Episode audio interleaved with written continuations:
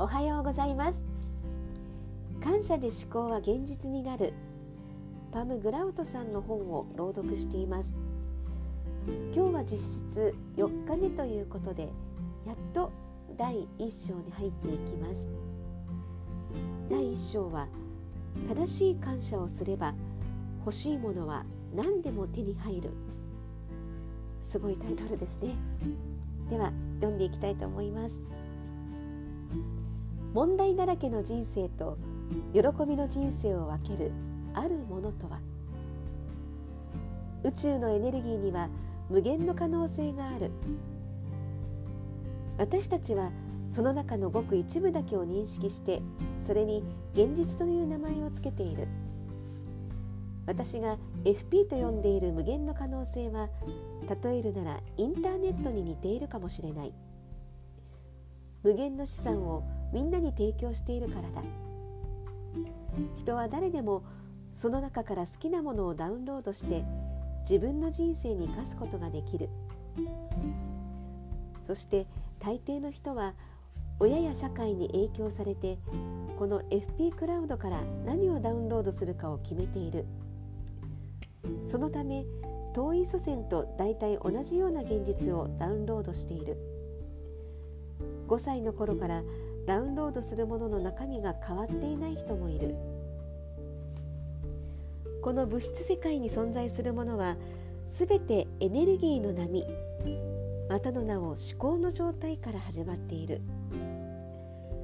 形のないエネルギーが何らかの形になりものとして私たちの周りに出現する。例えば iPhone も最初はスティーブ・ジョブズとアップルのエンジニアたちの思考だった。彼らがまだ形のないアイデアに意識を集中したためにやがて実際に出来上がったのだ。そして私の知る限りそうやって生まれた iPhone はすでに10億台も売れている。また iPhone に入っているアプリやアドレス帳の中身が持ち主によって違うように私たちが FP からダウンロードするものも人によって様々だ。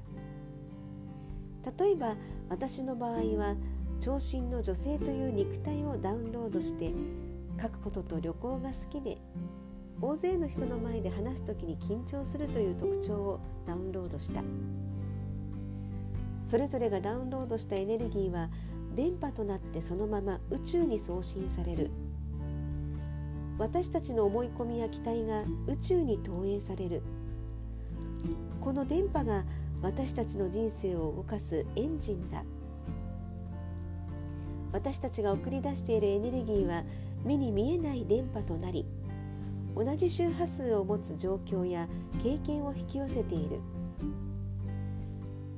つまりあなたが送り出しているエネルギーの振動が実際に人生で経験することを決めているということだ。どんなエネルギーで生きているかによって簡単に人生の問題を見つけて解決することができるのかずっと問題だらけの人生なのかが決まる。